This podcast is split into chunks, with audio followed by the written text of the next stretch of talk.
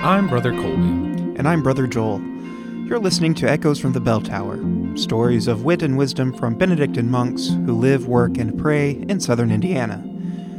If you just finished listening to our Echoes from the Bell Tower episode on the Triduum, you know how important Holy Week liturgies are in the life of monks.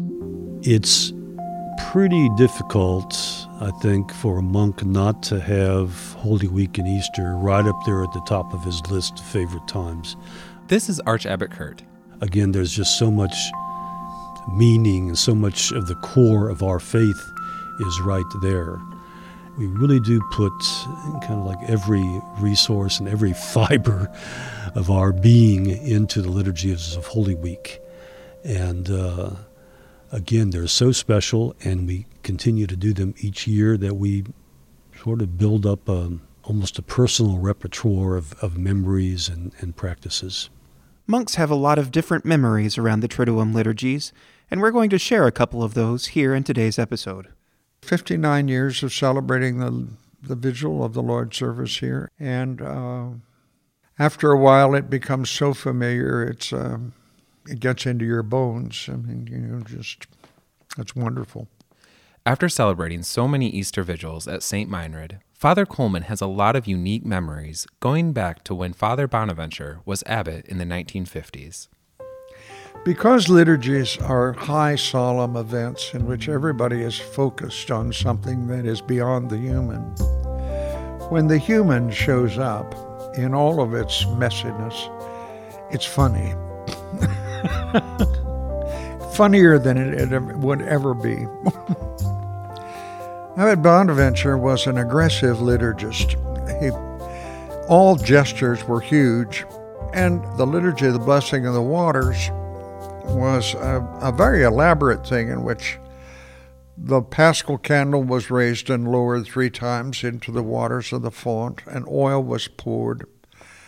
And then there was a gesture of what was called dividing the waters. The presider would reach down into the font and th- moved the waters in four directions north, east, west, and south. Abbot Bonaventure was very enthusiastic about this, this gesture, so he did all the other things, and then it was time to divide the waters, so he splashed north, east, west, and south over his shoulder and hit two deacons right smack dab in the face. they were standing there looking very solemn with water running down their faces. The only time we baptized an infant was when Gabriel Verkamp was abbot. The baby happened to be a niece of mine. So my brother and sister in law and the family were gathered. And Abbot Gabriel had a glaucoma and very difficult for him to see. So we went through the liturgy beautifully and got the baby baptized, and it was time to present the the candle of the representative of the baby's new life in the light of Christ. And Gabriel held the candle out at, at arm's length and sort of waved it around, and he said in his German, you know, German-esque accent, "So, who is the father?" As if it was some unknown that we were trying to find out at that point. Then there's that year when Father Gavin got second degree burns.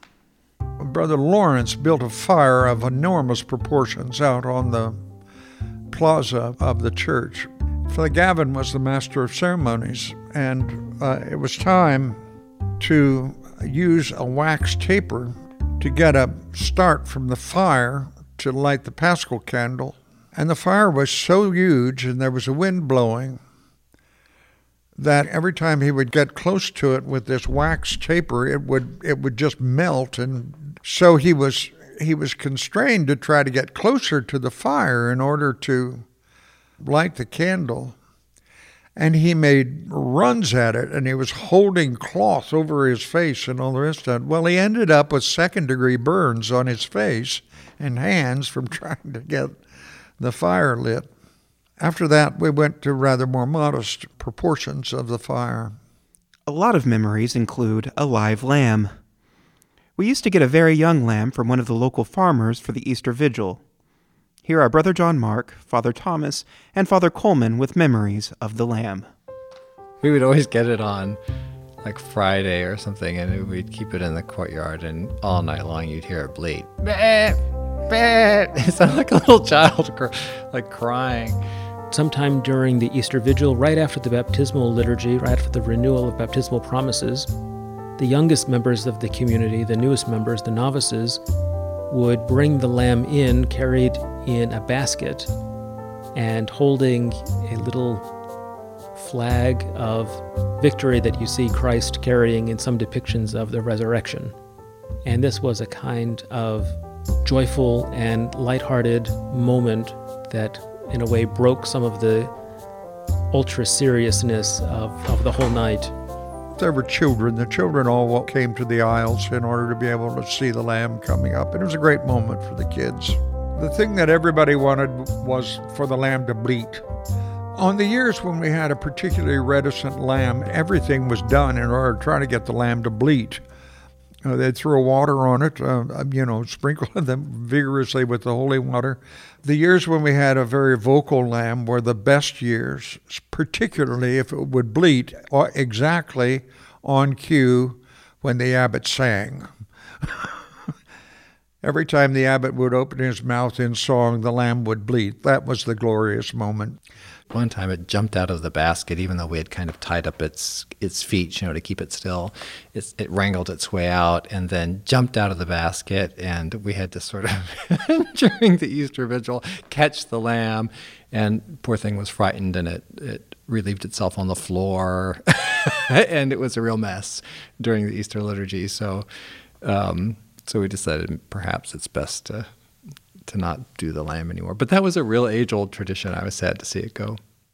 Archabbot Kurt's memories revolve around some of the most moving moments of the liturgies. Seeing tears in people's eyes while washing their feet, and also how people react to the cross on Good Friday. As part of the Good Friday service, we have a cross that must be oh, eight feet tall by eight feet wide, seven feet wide. But during the rite, there's a chance when the when everyone in church comes up two by two to venerate the cross, either with a touch or a kiss or a small embrace, and it's just it's without feeling like you're a spy or an intruder. It's just very touching to watch how different people react to that cross and make their sign of reverence. And we're talking about, you know, people who hobble up on a pair of crutches we're talking about uh, three year old kids who are carried by their parents, talking about every age in between. And everybody just, you know, uh, it's just interesting to see different people's different ways of expressing their, their love and their affection and their appreciation. There's also the year a cat joined us for the Easter Vigil. Father Gavin died in 2017, but he was often called the voice of St. Meinrad because he had such a wonderful speaking voice. For the last ten years of his life, he was always assigned to one of the readings during the vigil. Here's Archabbot Kurt with the rest of the tale. The last time he did it was um, in 2016, and he had the reading The Creation of the World and he got the biggest kick out of this as as well as the rest of us. Just as he was talking about the uh, creeping things that God created from the earth, a black cat wandered into church and walked right in front of him and kind of gave him the most curious, quizzical look you could imagine. And uh, Gavin smiled, and if you were listening, you could tell that his the whole you know timbre of his voice changed because he was kind of dealing, struggling with a little bit of a laugh there, but it was just a, it's kind of one of those perfect timings, uh, perfect coincidences, one of those neat things when when the secular really does kind of come into the sacred. We hope you enjoyed our episode today of Triduum Memories.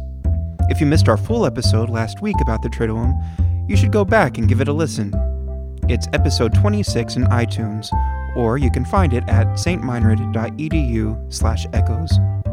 Our editor and producer is Krista Hall. This episode came together with the help of Mary Jean Shoemaker, Tammy Sheeter, Jim Paquette, Christian Mozek, Brother Joel Blaze, and me, Brother Colby Wolnikowski. Brother Joel wrote and produced the music you heard in this episode. Thank you again to Archabbot Kurt Stasiak, Father Coleman Grabert, Father Thomas Gricoski, Brother John Mark Falkenhain, Father Petaru Fonseca, Mary Lawrence Melvin, and Julie Wilberding. If you're enjoying our podcast, share it with a friend. You can also tell us what you think by leaving a review in iTunes. We will be back in a couple months with more stories of wit and wisdom.